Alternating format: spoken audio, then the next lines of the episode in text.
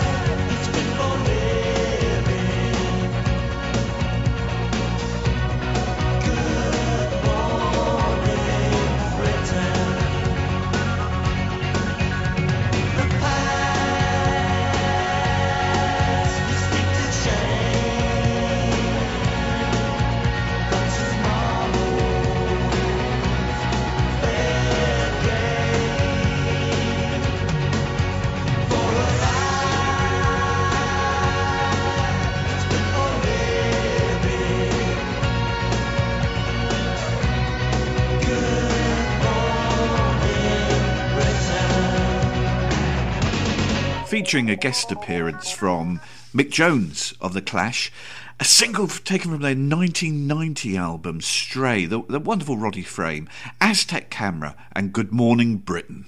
Indeed, it's a peach that, and I've mm. equally, speaking of Mick Jones related mm. bands, found myself listening to E equals MC Square by Big Audio Dynamite, uh, oh, Dynamite, Dynamite, Dynamite, mm. earlier, Dynamite, yeah, uh, earlier this earlier this week, which I very much enjoyed. So uh, Mick Jones does does give good side projects because he also did um what's that thing um The good, Carbon the bad. the- oh yeah, Carbon Silicon with the guy from he- Generation X. Um, yes, yeah. that was that Tony James. Yeah, that was Yeah, also Tony James, yes. excellent. Now he wasn't in the Good No, of course he wasn't. That That's was Paul, that was Paul yeah. Simonon. Yes, Yeah. indeed. Although there are perhaps as many Clash spin-off bands as there are people in the world, I suspect.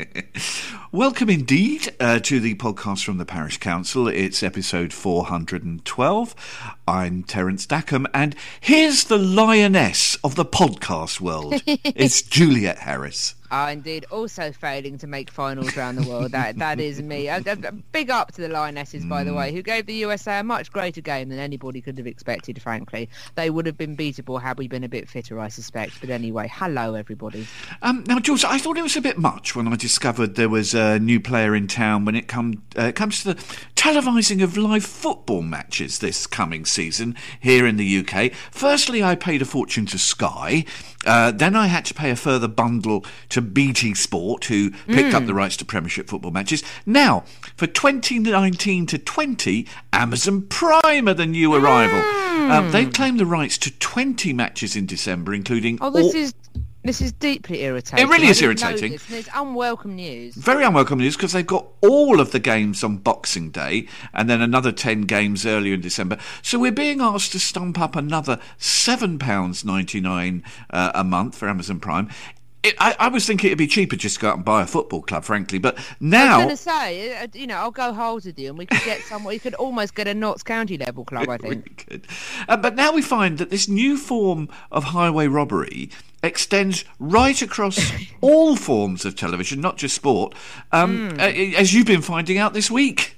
I have, yes, and it, again, more unwelcome news. There doesn't seem to be much news that is good at the moment. So, in ye olden days, there were three channels on TV, and then there were four when Channel Four came into the market, and then Sky came in, and and you know, portioned and purloined off quite a good, a lot of good quality football and television. Therefore, then the things seem to swing back towards quote unquote normal people, or rather tight people slash people politically opposed to Murdoch. Um, Freeview came into our lives, and of course, I rather enjoy the Freeview channels. I'm a big fan of BBC Four, as I think regular listeners know.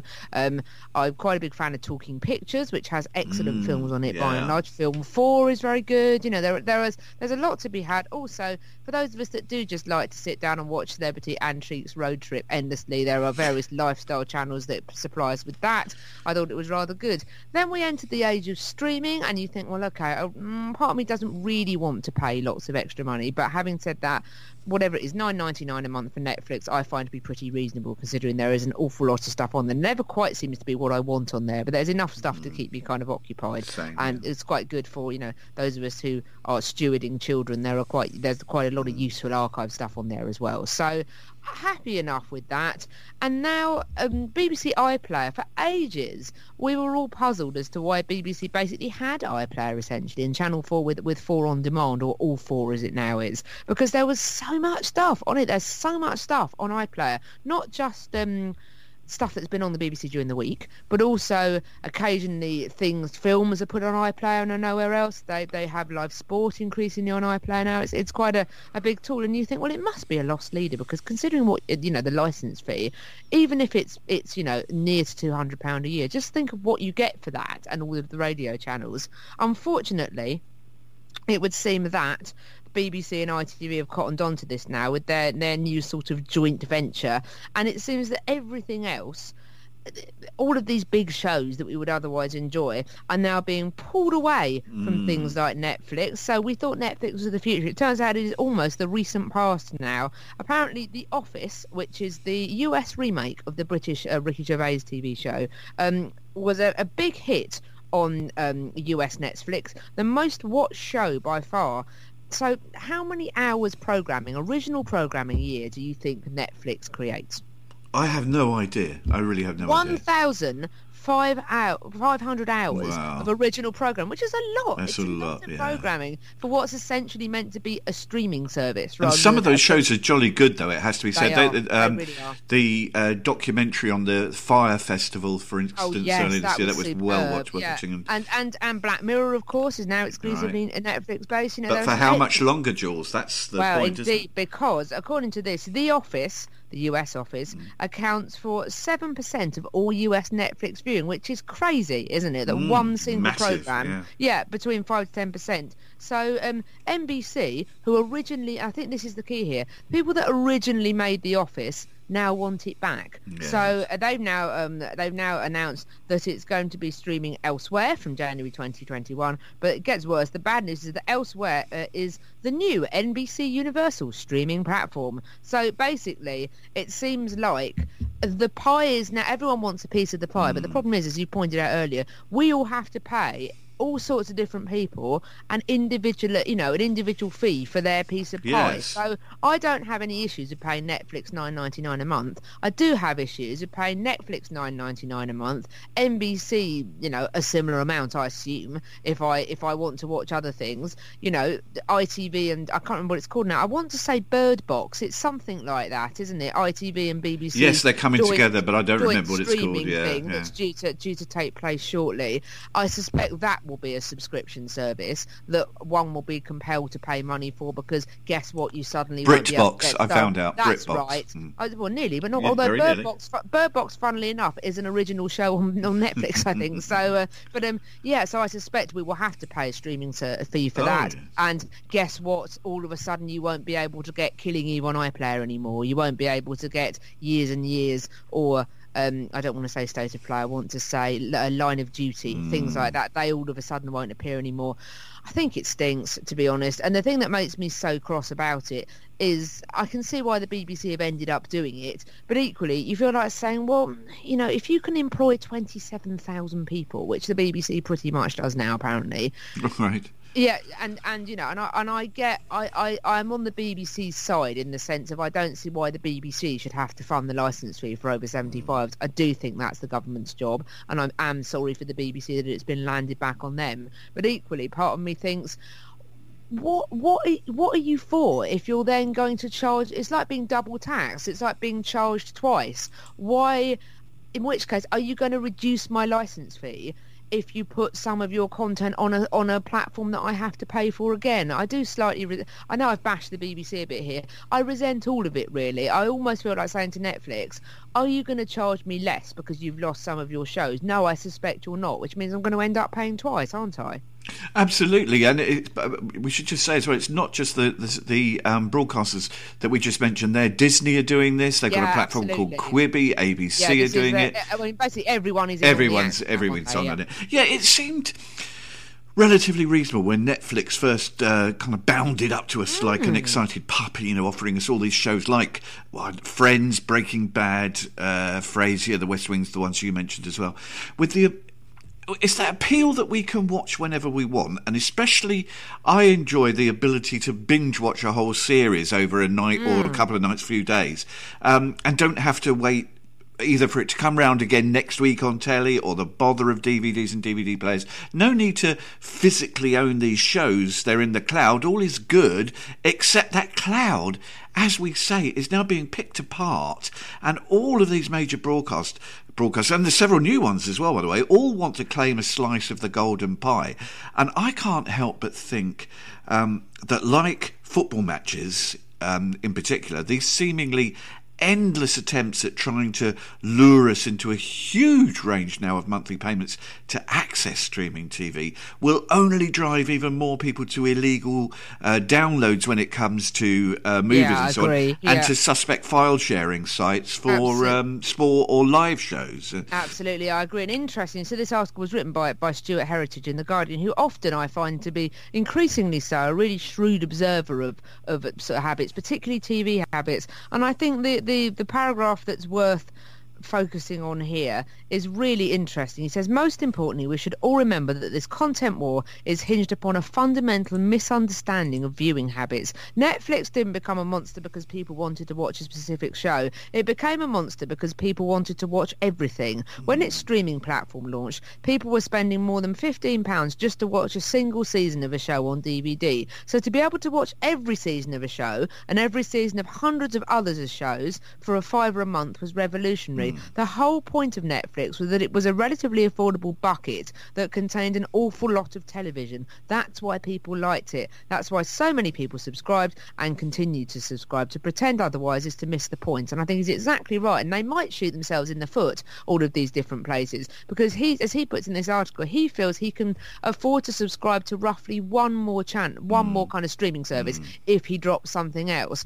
And interestingly, it might bizarrely drive up the, the quality of television and the quality of drama making on the basis that all of these places are going to be competing with each other, maybe that will be a plus point of it. Maybe we'll end up with better quality programming because no one will want to be the service that's dropped. I'm not sure. But I like Stuart Heritage kind of one of his conclusions at the end of one of his paragraphs is there's a huge difference between not being able to watch everything because there's too much choice and not being able to watch everything because you don't have enough money. Yes, that's, that's quite right. I mean, there's a theory, isn't there, that says if you, you want it, you pay for it. But even Al Capone and Butch Cassidy had their, their limits when it when it came to this, essentially becoming very close to robbery. Um, coming next, excuses, excuses, optimising apologies and mitigating circumstances for the modern era. That's right after Goat Girl.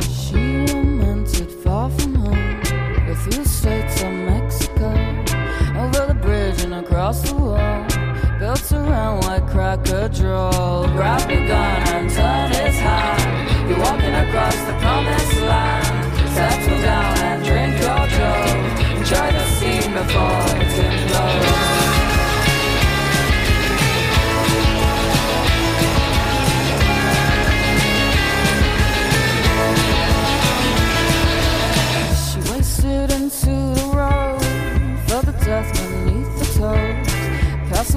Look far from those who fell for the fleeting homes. Grab your gun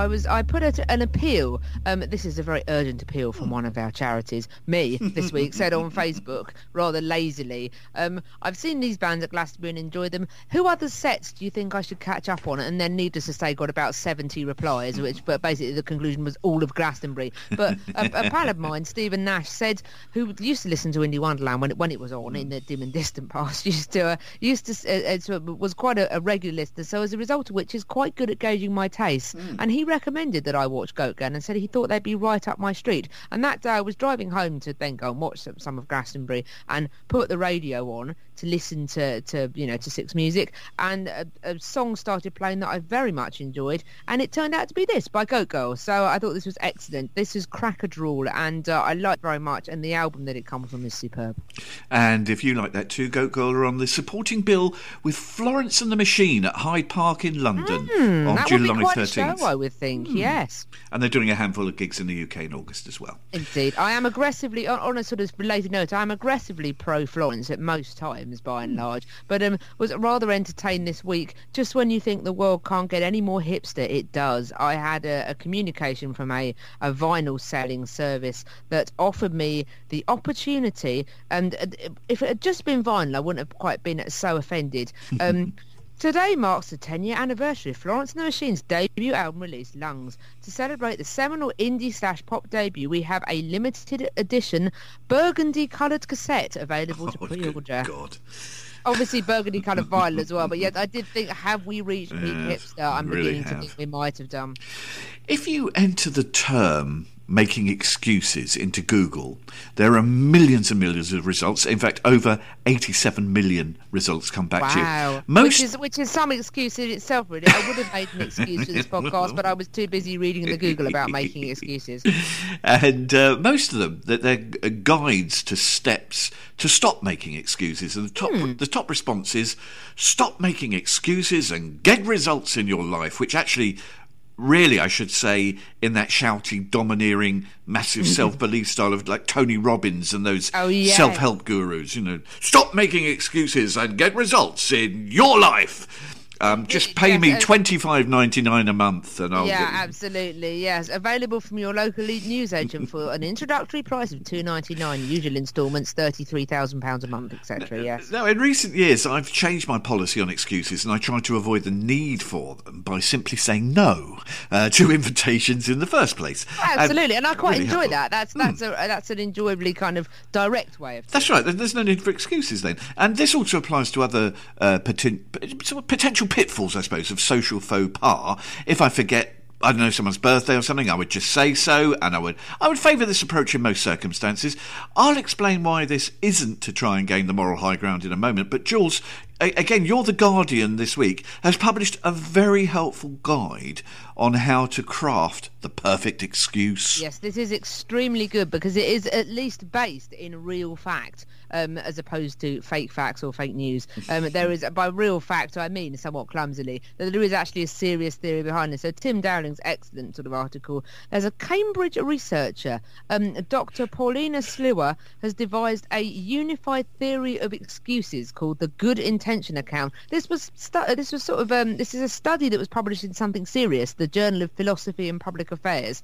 Um, so not you know chat magazines. There's something that's actually genuine, and uh, and it, it argues that the key to a good excuse lies in an adequate moral attention. So you are acting out of the purest motives, but you are thwarted by circumstances. So the Guardian, aren't we all thwarted by circumstances all the mm, time? But the Guardian has applied this to some, some situations. Being late for an appointment. Sorry, I got held up by a protest march, which I then felt obliged to join because I broadly agreed with its aims, and yeah, my phone died. Um, missing a work deadline. I'm a perfectionist, so sometimes I have difficulty with time constraints. I also hate to brag, which is why I didn't mention this earlier. I think I'm definitely going to be using that. Breakages. I'm sorry I accidentally destroyed your expensive item. My supreme lack of attachment to material things can sometimes make me careless in a good way. Life is precious. That's the take-home message here. I mean, I, I'm very much enjoying these, not least because, you know, I would like to see the reaction of the person receiving the excuse.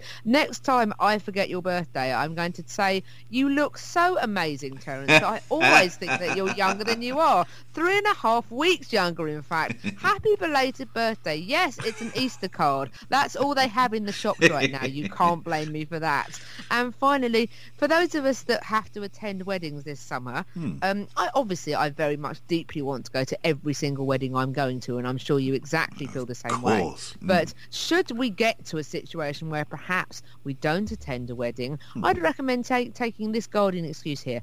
I really wanted to come, but I had to weigh that desire against the possibility that I would get drunk, stand on the table and scream, he's wrong for you, during the speeches. I was still wrestling with this dilemma when I realised the whole thing actually happened three Saturdays ago. My bad.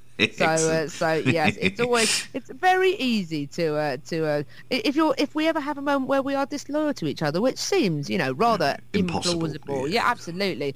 When it comes to my friends, I am fiercely loyal. But what about when friends turn on each other? It's a genuine quandary with no easy answers. My solution is to prioritise my mates by alphabetical order. I'm sorry if that upsets you, Zach. Excellent. Well, the overarching um, reason I would never be comfortable with that sort of uh, uh, the dog ate my homework style of Yes. excuse. Um, is that I believe I'm I would be the worst liar in the world. For example, I could never, I never have, and I could never have an extramarital style of other relationship because, apart from the awfulness of it, um, I would. Almost So much a side note there. Yes, yes. That, that, that, you know, take that, take that as read. Um, I would also, I, I'd almost certainly blurt out something that gave it away. You know, I'd say, oh, yes, absolutely, yes. I, I, I'd- I'd say something like, you know, um, yes, well, uh, when I was in Dorking last week, as I said, and I'd be going, no, no, I wasn't in Dorking. I, I, I, was at home. work, yes. I, I was alone watching the cricket, not, not, not Dorking, and. Um, you know, the perspiration would be pouring down my down my face and my, guilty red face. It must be said. And I, If it, makes, if it makes you feel any better, I once had a terrible incident which I just about got away with, and I don't know how. When I was at sixth form college, where, like you, I can be a little absent-minded sometimes. Absent-minded to the point where I leant forward to the person sat at the desk in front of us. This is in a sixth form law class, and started to take the piss out of something that one of our friends had said, forgetting that that friend was sat next to me on the desk next to me. In uh, in the luckily, we just about managed to get away with it because my friend alert opposite me alerted me to the fact that you know when I was slagging off Sarah, Sarah was in fact sat next to me. Oh. So uh, so yes, if it makes you feel any better, I mean, people even being present in the room doesn't seem to to, to sort of waylay me from my absent-minded self-destruction. I still shudder at the memory from my um, teenage years of my then my then girlfriend and I getting stuck with probably the most boring fellow in the world who we only knew Oh, vaguely uh, in a pub. And so I said after about twenty minutes of, of, of tedium um, that we'd arranged to meet some friends in another pub at the other end of Staines, which is where I Oh, was right, yes. brought up. And then so to give this validity, we then really did have to trek to the other end of Oh, town, no. go to this pub, and then lo and behold, about ten minutes later, we saw the boring man peeping in through the door to Oh, check that we were telling the truth. And the fact that I still shudder about this incident forty years gosh, later yes. highlights, you know, what I, it's where I would be the world's worst excuse giver. It, it- absolutely. Although I do very much enjoy this new modern trend. Instead of saying you're sorry, to say thank you instead. so instead of saying sorry, you express gratitude. So instead of saying I'm sorry, I am three hours late, Yeah. you say thank you for waiting for me so patiently. that's very I'm not- good. Very good. good. I'm not convinced if it makes it if it makes it better. I do quite often thank people for their patience, um, albeit somewhat passive aggressively because they have complained about the fact that I didn't reply to their email I got ten minutes ago. I um, I do occasionally. You can tell when I'm typing through gritted teeth. I fear, but um, but yeah, I li- like you.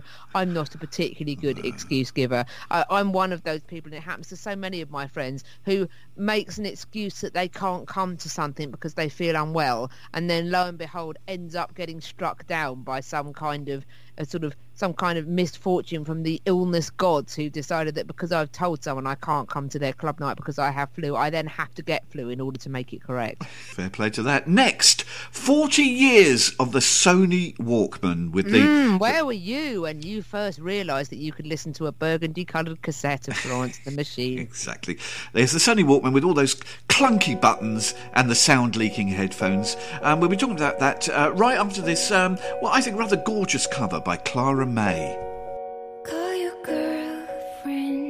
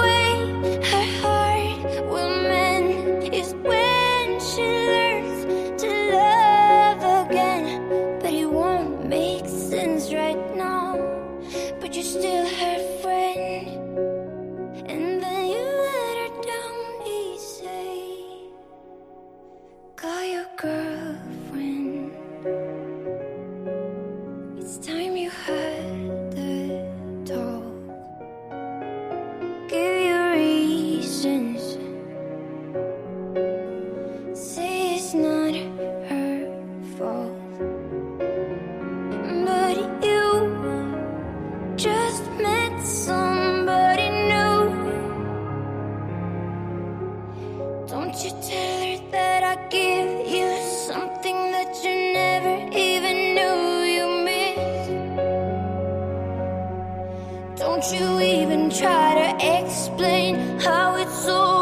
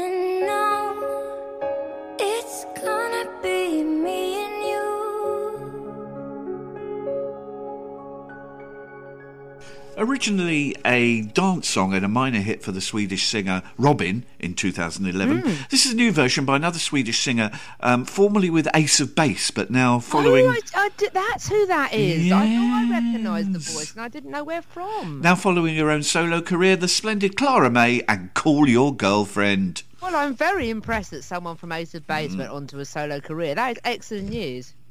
Now, there's Jules. There's someone I follow on Twitter. Um, I don't know him personally, uh, but he comes from Yorkshire and seems not only a very nice man, but also has a wicked sense of humour. Um, his, his Twitter name is Gagarin. Do you know this? Hmm. oh um, yes, I'm familiar and enjoy Gagarin's work. Very much so.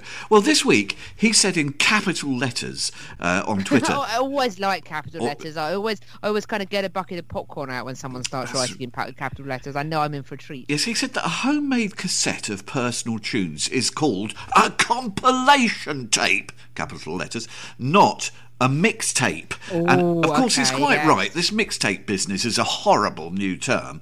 We made compilation tapes, often to try and impress a new or prospective love interest, to show how deep thinking and possibly even how mysterious we were. Uh, Hmm. no room for Led Zepp or Deep Purple. It was all Dory Previn, Jackson Browne, Leonard Ah, Cohen. yes. But all this came into focus this week due to a 40th anniversary. If you look at almost any 1980s movie, and along with the big hair and the wide shoulders, you'll almost inevitably see people, especially on subway or tra- tube trains, listening to their Sony Walkman. Yeah. It revolutionised our way to listen to music. It was almost magical. You think, oh, I'm walking along the pavement, and I'm semi privately listening to David Bowie. Um, and the reason I say semi privately was because, boy, did those flimsy headphones bleed the sound out. The ones with the sponge covers that came off. Yes, that's right. bad. It was a revolution, Jules. Did you wear a Sony Walkman?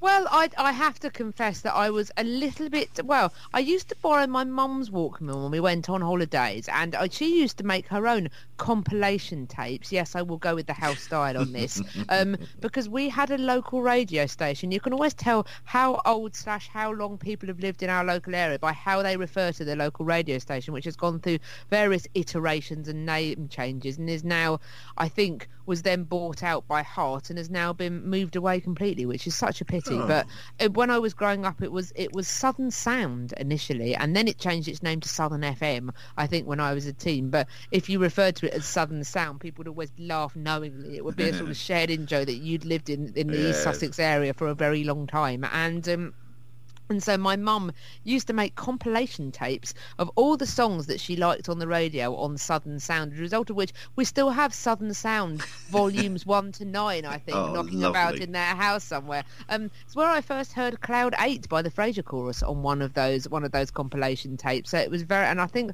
St Elmo's Fire was on. It was a very bewildering mix of different songs and Dancing in the City as well, if I remember correctly. They're odd. Yeah. Uh, uh, there was no overarching theme, I don't No. think.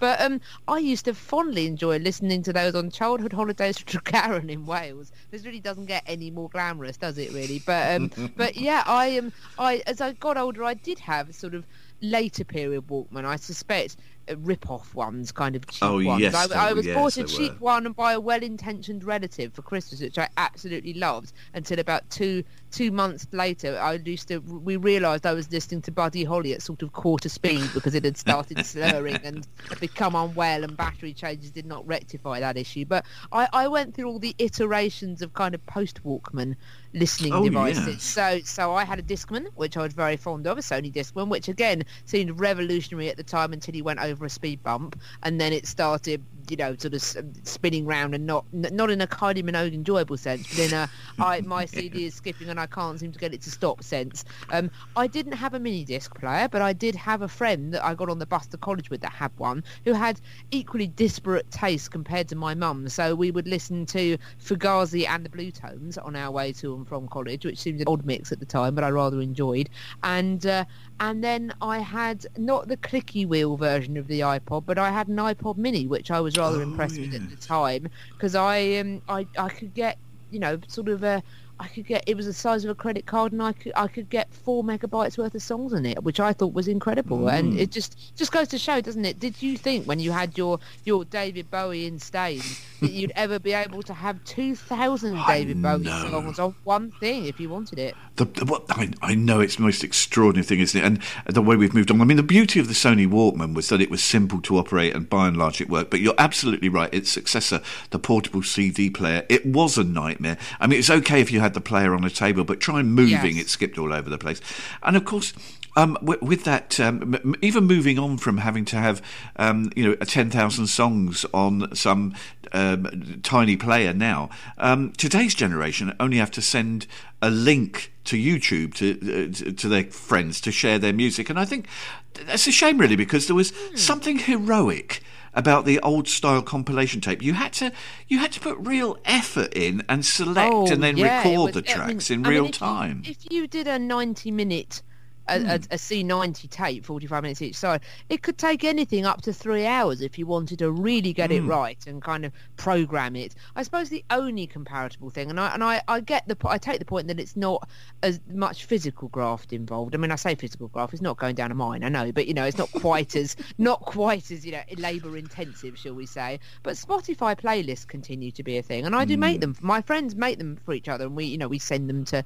I, I've got a friend that um works in an arts venue and occasionally they've asked me to do things for their gallery. So i was asked once to do a, a they wanted to do a project whereby local um, sort of sixth form aged college kids were were invited to make playlists to respond to an exhibition that was That's on. very but good i idea. but i made a i made a sort of test one to kind of as a sort of a demonstrator which they play funnily enough they played in the cafe dur once a month they would play it in the cafe during the exhibition and they would play everyone's playlist. And i think that's a great way of getting people getting particularly young people to engage with artwork. So the the mix the mixtape slash compilation tape block capitals does uh, does live on in in spotify. Not quite the same way. Maybe you could say it's evolved or devolved depending on your viewpoint Yes, I think both of them in their way. It- it- It's it's a form of commitment, and it feels like hmm. you're giving or receiving something tangible. I think it's just and- really a and nice thing.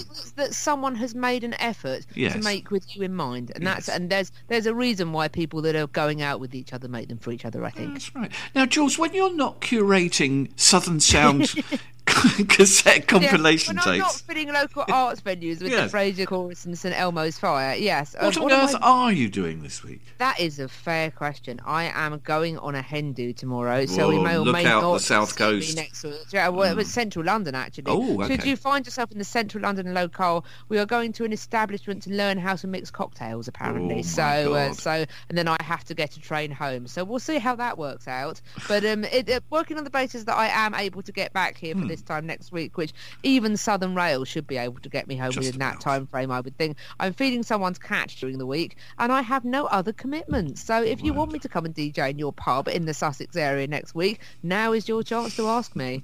Thanks very much to uh, everyone listening. It's great that you're there. It really is. Oh yeah, no, absolutely. Otherwise, it is. I mean, I enjoy talking to Terence, but it's nice to know that there is at least one other person listening. and thanks to uh, Hilly and Rona as well. As always, yeah. Now, some IDM, intelligent dance music, to play us out, Jules. Oh, I like that as a, as a genre kind of Mm. thing. That's re- that's really nice. I like that. Usually when I go out and buy records, I'm just sort of browsing and just coming across things that that I like the look of. They're often quite quite old second-hand records and, and old Motown and things like that. And and usually I heard the, a few songs from this record on the radio, was compelled to then listen to it on a streaming service, and then enjoyed it so much that I went out and bought a copy of it on vinyl. Not burgundy-coloured vinyl, I don't think, but uh, just ordinary coloured vinyl. But um, very much enjoyed this. Uh, a band that very much inspired later period Radiohead. They're sort of seen as more the more organic end of electronic dance music. So.